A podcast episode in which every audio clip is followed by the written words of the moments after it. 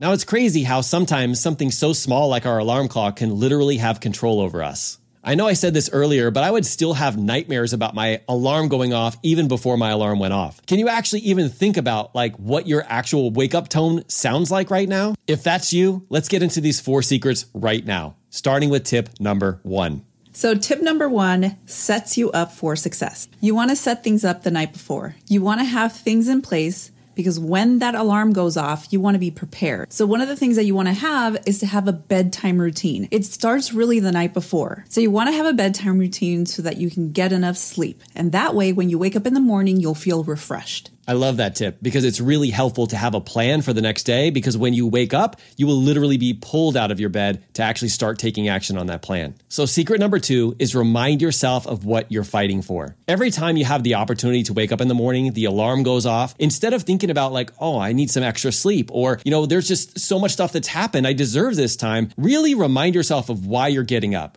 What's the real reason? What are you going to make possible by not hitting that snooze button, by getting your butt up out of bed and taking the actions that you need to take? What kind of impact is doing that going to make? Here's the thing as a leader, it's not the good and easy times that make us a leader. It's the difficult times, the times when the alarm goes off and you are exhausted, but you get up anyway. What kind of behavior are you modeling for people when you do things when they're hard? Secret number three is the five second rule. So, this has been a game changer for me, and it got me to become the type of person that just gets up when the alarm goes off. I used to always hit the snooze button, it was something that I've done my entire life. But when I learned the five second rule, I was able to really hack my brain to help me to just get up out of bed. Now, this is how it works. What you do is you count down from five. Five, four, three, two, one. And before you get to zero, you jump out of bed. It's so powerful when you realize that when you can trick your brain into doing those things, you will actually experience so many more results because of it.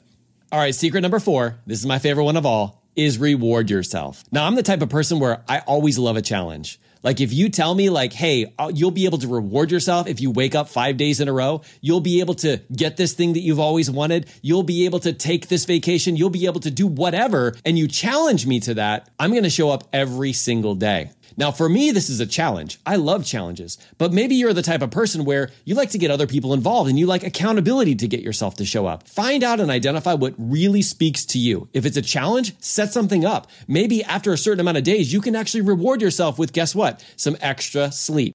Hey, if you love listening to the podcast, please leave us a rating and review on Apple Podcast. On iTunes, go to the show and scroll to the bottom underneath ratings and reviews and click on write a review. Thanks so much for listening and tune in to our next episode.